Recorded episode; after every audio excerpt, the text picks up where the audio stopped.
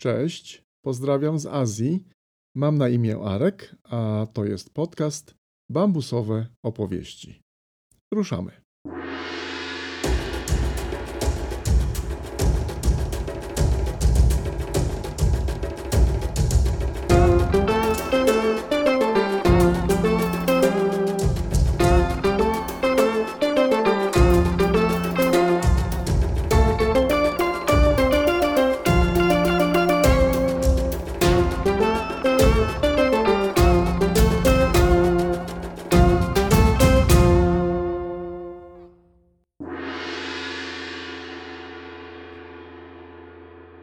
Czuwaj, słuchasz podcastu o życiu na Dalekim Wschodzie. Mam na imię Arek i od kilku lat odkrywam kulturę Azji. Jeśli jeszcze nie wiesz, jak e, świętować nadejście jesieni, zastanawiasz się może skąd tyle lampionów w Azji i chciałbyś spróbować sił w przygotowaniu specjalnych ciasteczek, to ten odcinek jest właśnie dla Ciebie. Zapraszam na jesienne bambusowe opowieści pod księżycem.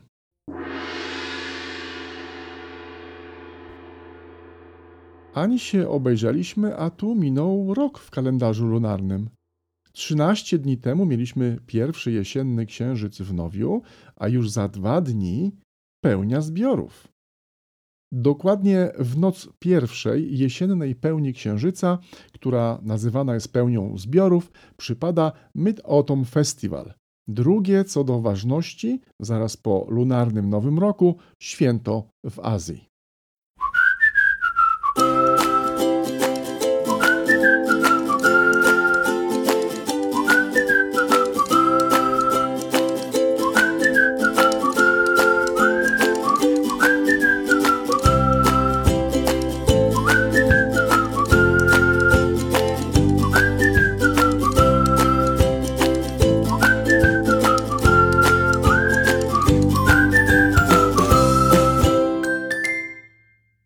Zgodnie z wielowiekową tradycją, czas festiwalu przypada na 15 dzień ósmego miesiąca kalendarza księżycowego, w zgodzie z którym dzień ten przypada średnio pomiędzy połową września a połową października kalendarza gregoriańskiego.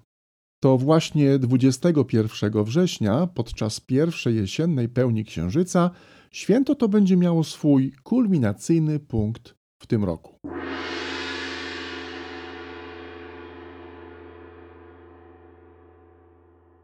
Czas zacząć przygotowania do Mid-Autumn Festival. To czas szczególny. Pora deszczowa powoli się kończy i nastaje pora sucha. W kalendarzu buddyjskim to czas na przeprosiny. Dla wszystkich i za wszystko. To także czas podziękowania za bogate zbiory ryżu, tak dla spokoju ducha. A przy okazji to czas spotkań rodzinnych i obdarowywania się ciasteczkami księżycowymi. Kiedy nagrywam ten podcast, mamy 18 września, a więc jesteśmy trzy dni przed pełnią księżyca, która wkrótce nastąpi.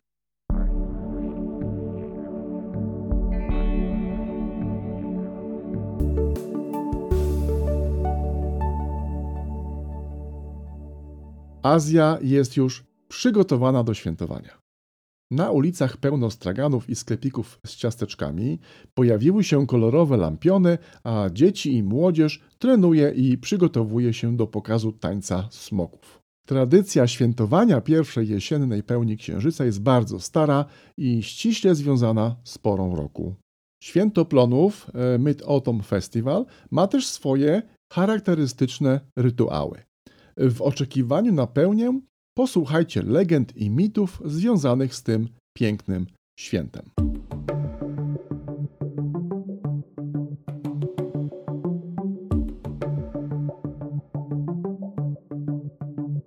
Zajmiemy się też najważniejszym elementem festiwalu jesieni ciasteczkami księżycowymi. Zacznijmy jednak od genezy azjatyckiego święta plonów.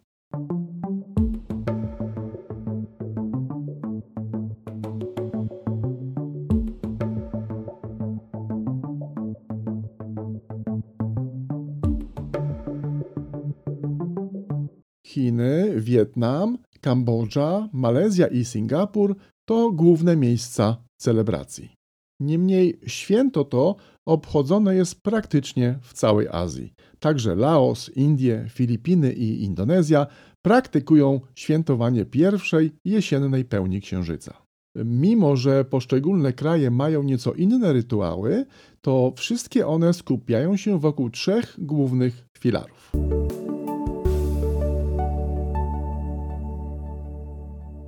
Filar pierwszy to spotkania rodzinne.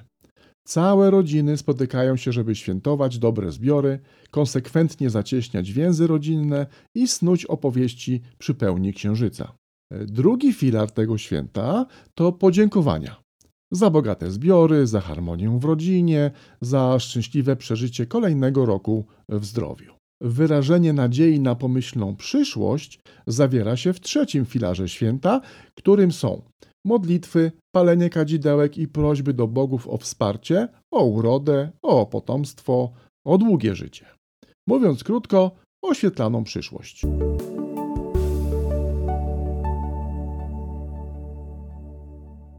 Wyobraźcie sobie, że pierwsze wzmianki o tym jesiennym festiwalu datują się na XVI wiek przed naszą erą.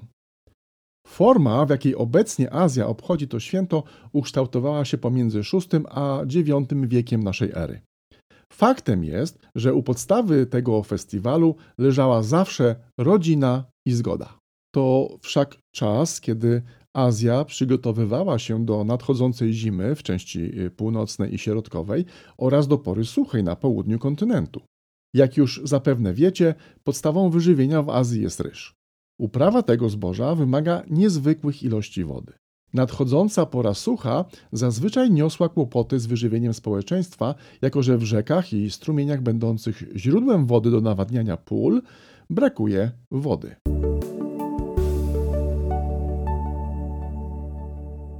I oto przygotowania do pierwszej jesiennej pełni księżyca, e, które trwały około dwa tygodnie rozpoczęły się podczas nowiu. Na ulicach robi się kolorowo, pojawiają się sezonowe stoiska sprzedające mooncake, czyli ciasteczka księżycowe. W parkach i na placach widać trenujące drużyny smoka, czyli dzieci i młodzież przygotowujące się do korowodów i pokazów tańca smoka lub lwa w zależności od regionu.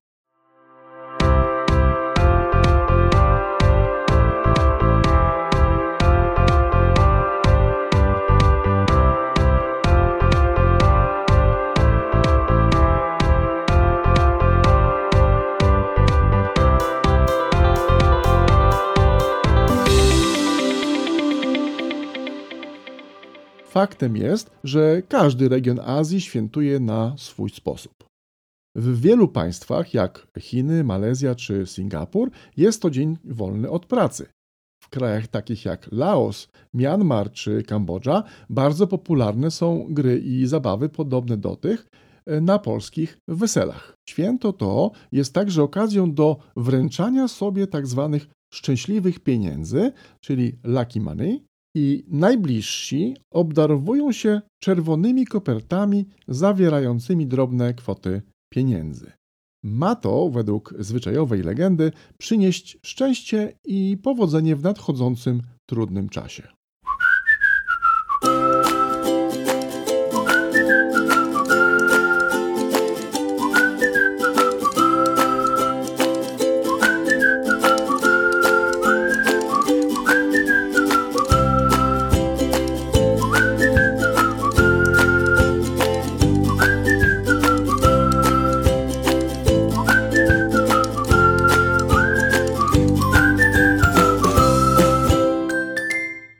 Wietnamie, co ciekawe, święto to nazywane jest świętem dziecka. Jako, że Wietnamczycy uważają dzieci za istoty niewinne i mające bezpośrednie połączenie z bogami i z zaświatem. To właśnie dzieci i młodzież w tych dniach przygotowują się do wspaniałych korowodów, gdzie główną atrakcją będzie taniec smoka. W Azji wierzymy, że tańczący smok zapewni więcej opadów, co jednocześnie przyczyni się do przetrwania upraw ryżu w nadchodzącej porze suchej. W Chinach największe smoki często mają długość dobrze ponad 100 metrów i potrzeba aż 300 osób, żeby utrzymać całe ciało smoka w ruchu i przemieszczać go przez główną ulicę czy plac miasta. Role osób są skrupulatnie podzielone, a sekwencja tańca trenowana tygodniami. Pierwszy, trzymający głowę smoka, odpowiedzialny jest za modlitwy i śpiew. Reszta podąża za nim zgodnie z wyuczoną choreografią.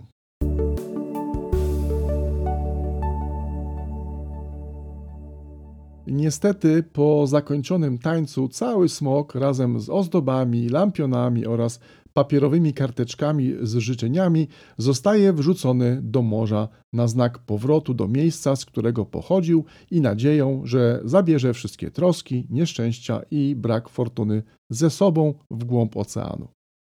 Nie jest to najszczęśliwsze rozwiązanie. Nasze morza i oceany są już dość zanieczyszczone, aby jeszcze dodatkowo y, wrzucać te smoki. Ale cóż począć?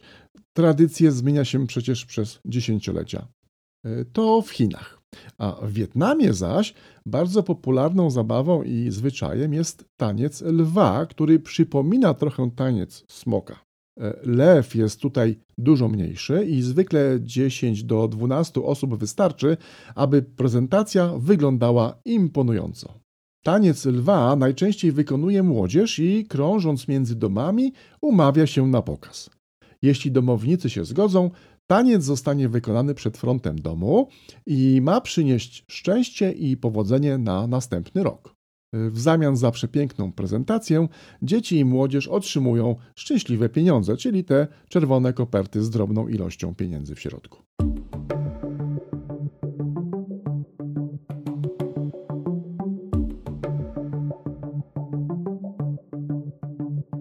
Wokół święta środka jesieni, bo tak też można tłumaczyć angielską nazwę, ale także wietnamską nazwę tego święta, powstało wiele legend i mitów. Wiele tradycji, o których opowiem, powiązanych jest również z genezą e, Mid-Autumn Festival.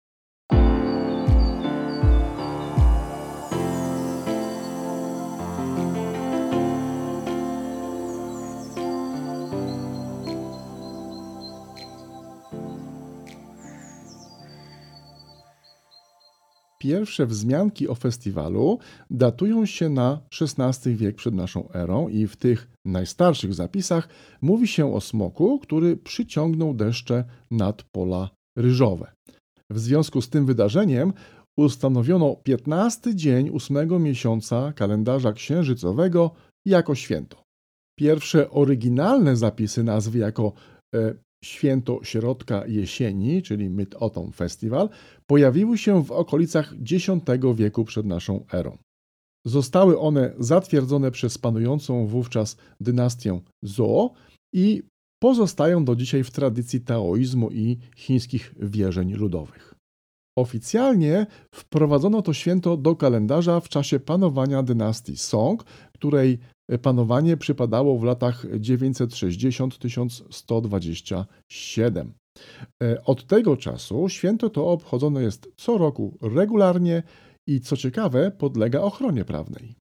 E, ciekawą legendę przekazują sobie z pokolenia na pokolenie mieszkańcy południowych prowincji Chin. Według niej księżyc i słońce są małżeństwem, a gwiazdy są ich dziećmi. Zgodnie z tą legendą, w każdym miesiącu, kiedy księżyc jest w ciąży, staje się okrągły, a kiedy przybiera postać cienkiego rogalika, rodzi się kolejne dziecko gwiazda.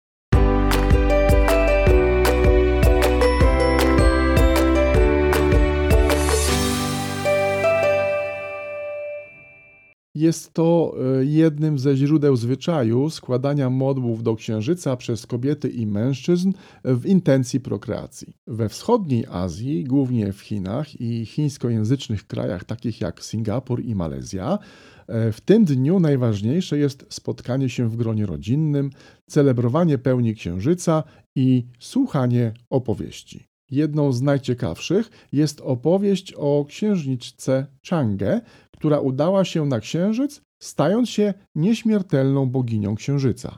Opowieść ta mówi, że w dawnych czasach żył bohaterski żołnierz nazywany Hui, który był mistrzem łuczniczym i miał żonę Changę.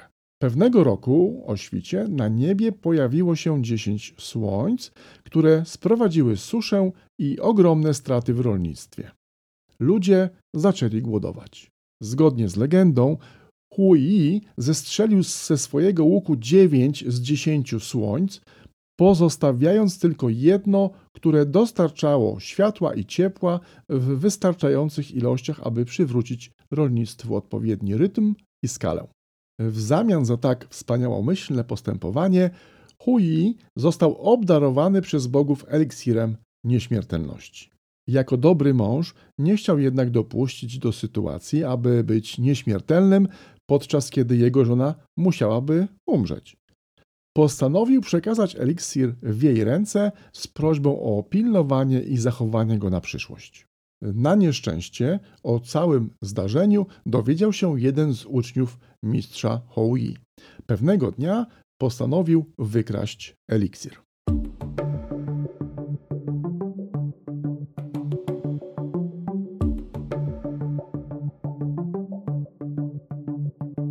Wydarzyło się to 15 dnia ósmego miesiąca kalendarza księżycowego, kiedy to praktykant włamał się do domu mistrza, który w tym czasie przebywał na polowaniu. Po włamaniu zaatakował żonę Hui, aby zmusić ją do oddania fiolki z eliksirem.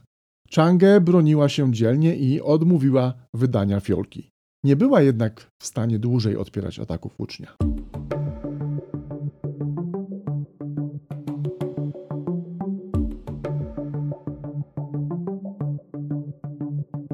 W desperacji postanowiła wypić eliksir, aby ten nie dostał się w niepowołane ręce. Wypity eliksir sprawił, że Chang'e stała się nieśmiertelna. Nie chciała jednak przysparzać dodatkowych zmartwień swojemu mężowi i jednocześnie chciała pozostać blisko, dopóki ten będzie żył. Wybrała więc księżyc na swoją siedzibę i stamtąd pomagała mężowi.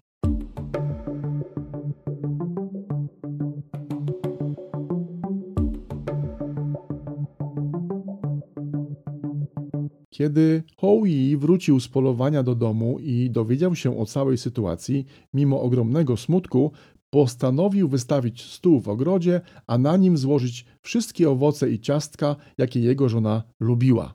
Poprzez to okazał szacunek i wdzięczność za poświęcenie się żony.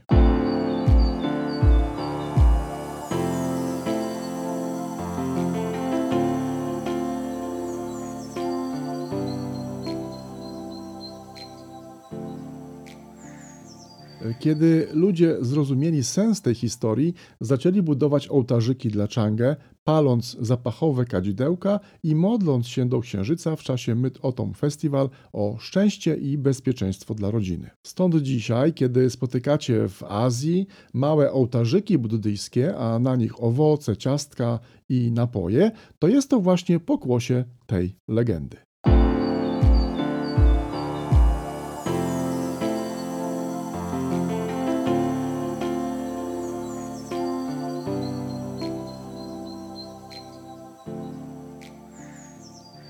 Z samego założenia festiwal jesieni jest czasem radości i wdzięczności za bogate zbiory.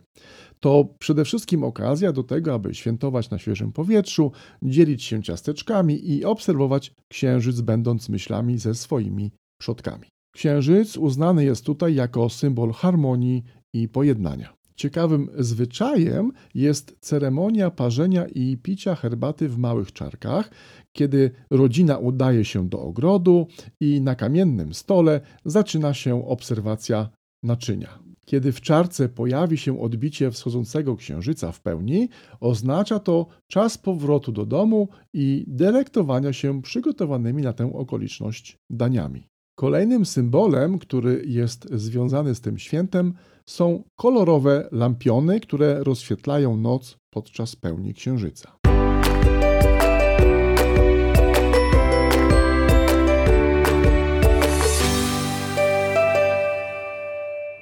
Lampiony znajdują się wszędzie.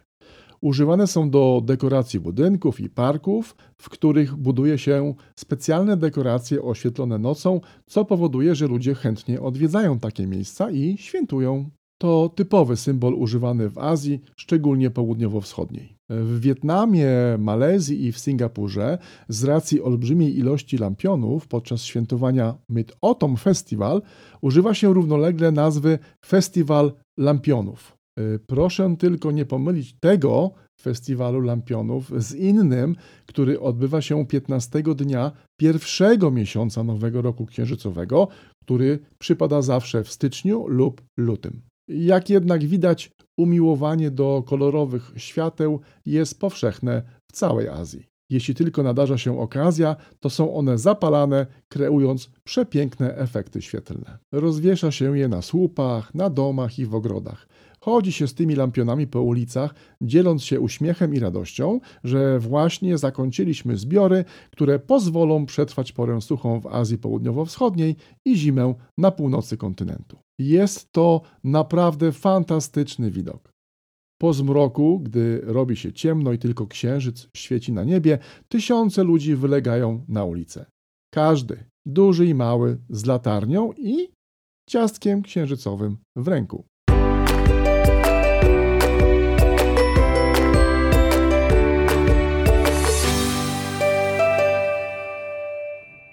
Trudno jest dzisiaj jednak ustalić, jaki jest główny cel używania e, lampionów. E, w przypadku święta jesieni mówi się, że lampiony mają po prostu oświetlić drogę ku świetlanej przyszłości. W niektórych prowincjach Chin używa się lampionów do lokalnej zabawy polegającej na pisaniu dodatkowych fraz lub kalamburów, a następnie prosi się współbiesiadników o ich odgadnięcie.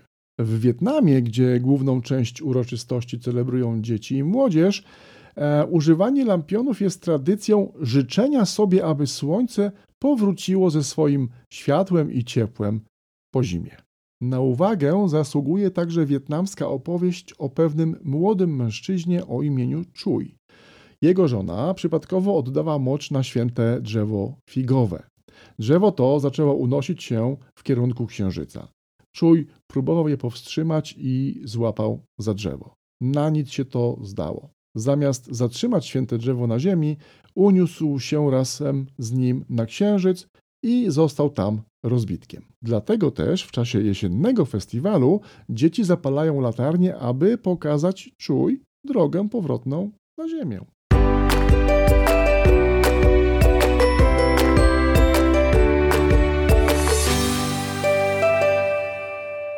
Lampiony od zawsze funkcjonowały w Azji.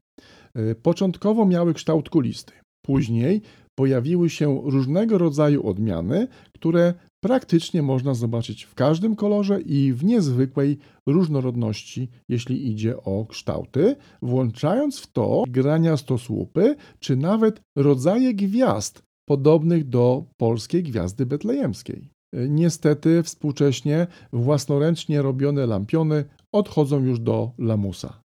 W dobie wszechobecnej plastikowej tandety z Chin młodzież po prostu kupuje lampiony o wszelakich kształtach. Pokémonów, Angry Birds, Hello Kitty czy innych bohaterów kreskówek. E, no dobrze, e, my tu gadu gadu, ale może czas byłoby zobaczyć, poznać i zjeść ciasteczka księżycowe.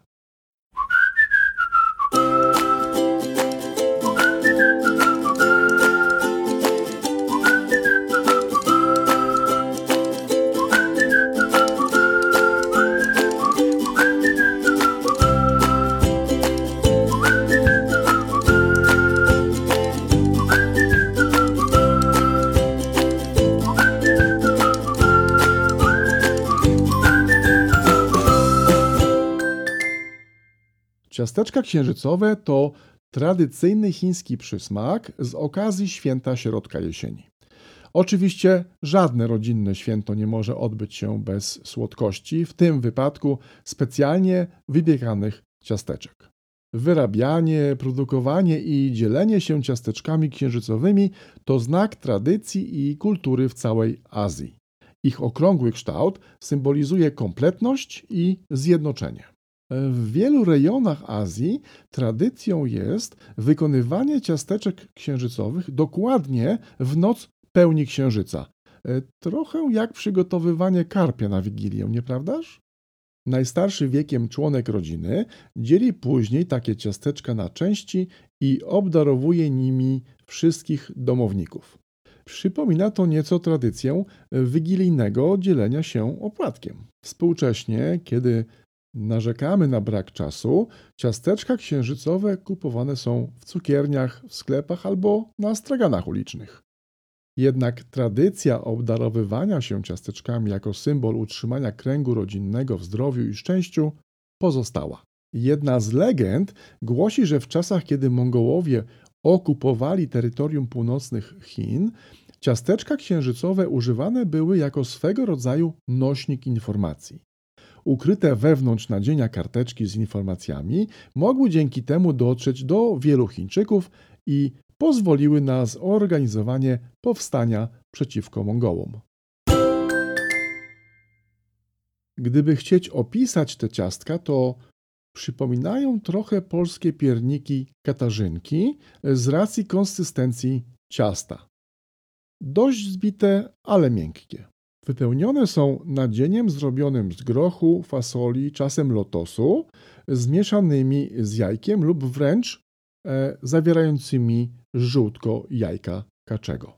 Ciastka te zazwyczaj przybierają kształt koła, jako że koło w symbolice buddyzmu reprezentuje spełnienie, całość, pełną wartość, czyli doskonałość. Co roku miliony misternie opakowanych w przepiękne kartoniki ciasteczek stanowią kluczowy podarunek. Kartoniki pakowane są w duże, ozdobne pudełka, podobne do mm, bombonierek, Tyle tylko, że skala jest nieco inna. Ciastko księżycowe ma wielkość y, pączka, a nie czekoladki, więc te bombonierki mają wielkość małej walizki. Na szczęście producenci ciasteczek księżycowych wzięli sobie mocno do serca troskę o środowisko i dzisiaj ograniczają bardzo mocno ilość opakowań, które towarzyszyły jeszcze 2-3 lata temu takim ciasteczkom. Pakowane bowiem były pojedynczo w ozdobną folię, później w mały kartonik, a małe kartoniki były pakowane w duże, nazwijmy to jeszcze raz, bomboniery o wielkości walizki, w których pięknie wyłożone złoconym plastykiem dno mieściło w sobie od 4 do 12 ciasteczek. Sami przyznacie, że to delikatnie mówiąc e, lekka przesada. Niemniej takie właśnie zestawy ciasteczek księżycowych stanowią w obecnych tygodniach najpopularniejszy prezent podczas wizyt rodzinnych, spotkań ze znajomymi czy w firmach.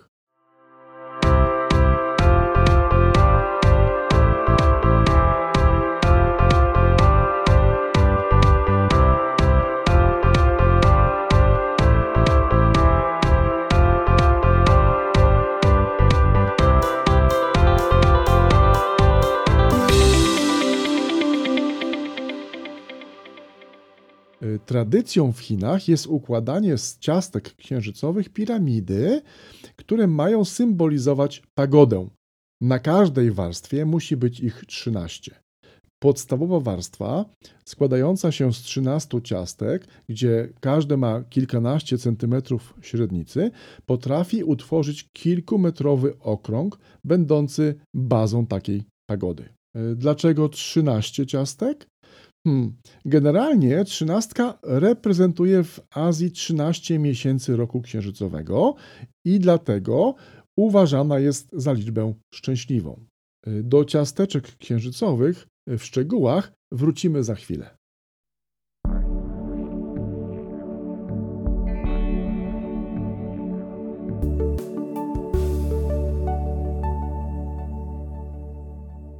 Chcecie poznać przepis? Oto składniki. E, na ciasto potrzebne jest 150 g gęstego syropu cukrowego, 45 g oleju roślinnego, 1,5 łyżeczki wody wymieszanej z ćwiartką łyżeczki sody oczyszczonej. Do tego 200 g mąki. Na nadzienie fasolowe potrzebujemy 1,5 szklanki gotowanej fasoli, tu wedle uznania czerwonej, czarnej albo fasolki mung.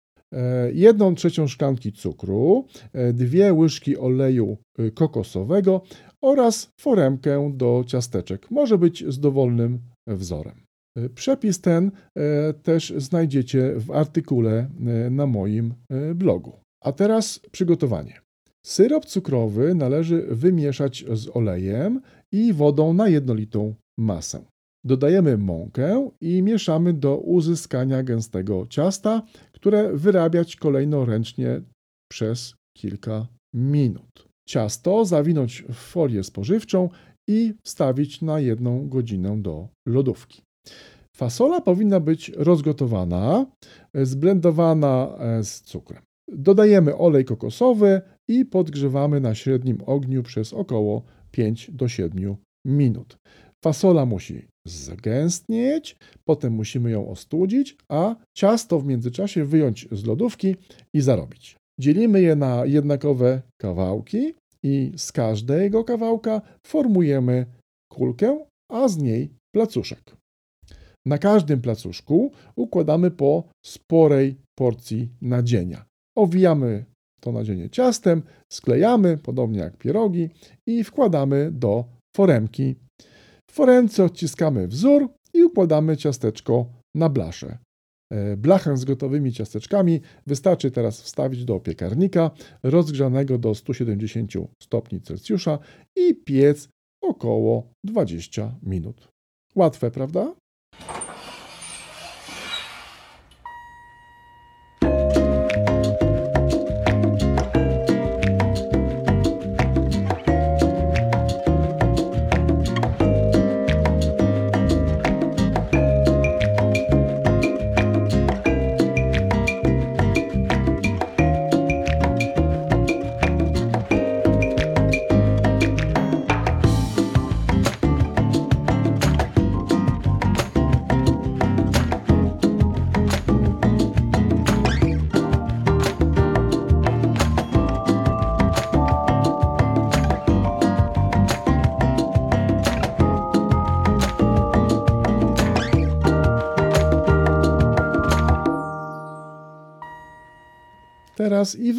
Możecie delektować się smakiem pysznych, choć nieco ciężkich kalorycznie ciasteczek księżycowych. Smacznego! A co poza ciasteczkami księżycowymi? Tradycyjnie w czasie festiwalu pełni księżyca podaje się korzenie lotosu związane dziewiątkami, symbolizując pokój. Do tego arbuzy, które przycina się na kształt kwiat kwiatu lotosa, symbolizując pojednanie. Do tego popijamy wino osmantusowe. Osmantus to bardzo popularna roślina na południu Azji.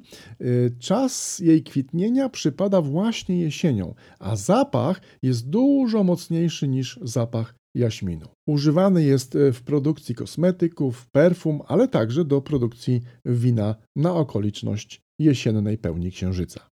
To daleki krewny śródziemnomorskich drzew oliwnych. Wino, które powstaje z kwiatów osmantusa, jest słodkie i ma około 20% alkoholu.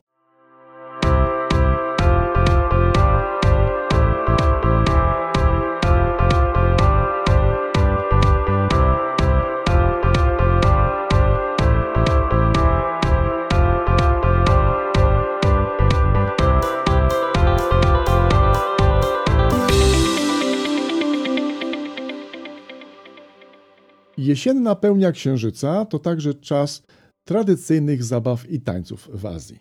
Na przykład y, popularny zwyczaj zbliżony do polskiego rytuału weselnego to rzucanie przez młode dziewczyny szarfy w tłum chłopaków. Oczywiście ten, który złapie, ma szansę na ożenek.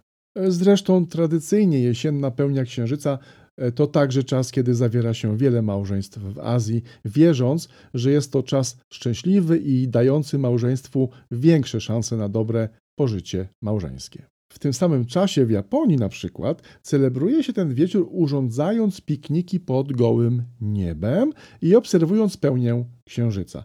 To bardzo podobnie do tego, e, jak wiosną e, Japończycy obserwują kwitnące wiśnie i morele.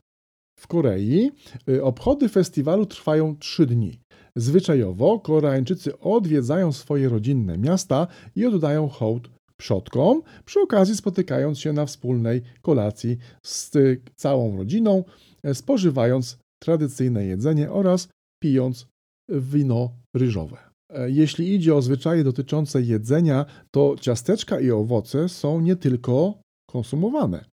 Przygotowuje się z nich także dekoracje. Na przykład z klejącego ryżu i mąki tworzy się pastę ryżową, którą formuje się w różne zwierzątka.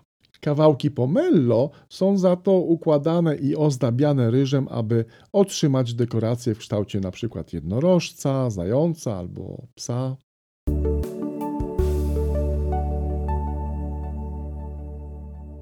W Wietnamie ciekawą ceremonią towarzyszącą świętowaniu pierwszej jesiennej pełni księżyca jest, e, nazwijmy to, ok, koncert życzeń. E, kiedy młode dziewczyny i chłopcy spotykają się w ogrodzie i śpiewają albo recytują wiersze w dniu czy wieczorem w zasadzie w nocy do świecącego nad nimi księżyca w pełni. E, ci, którzy wykonują swój występ najgorzej, zostają pojedynczo, po kolei odsuwani od zabawy.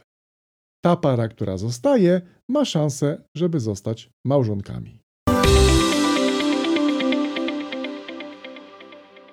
Jak widzicie, e, świętowanie pierwszej jesiennej pełni księżyca ma w Azji wysoką rangę i szeroki zasięg. To radosne, kolorowe i niezwykle witalne święto. E, miałem okazję świętować i przeżywać uroki tego festiwalu w Szanghaju, w Ho Chi Minh City i w Singapurze. I to właśnie wersja singapurska najbardziej przypadła mi do gustu. Ale o tym w osobnym odcinku poświęconym wizycie w Singapurze. A póki co e, księżyc widzialny jest już w 97%. Nadchodzi pierwsza jesienna pełnia księżyca 2021 roku. Czas odkurzyć lampiony. Za chwilę smoki i lwy przejmą kontrolę nad miastem. Trzymajcie się ciepło i poręczy. Pozdrawiam z Azji. Arkadiusz Szmańda, podcast Bambusowe Opowieści. Do usłyszenia wkrótce.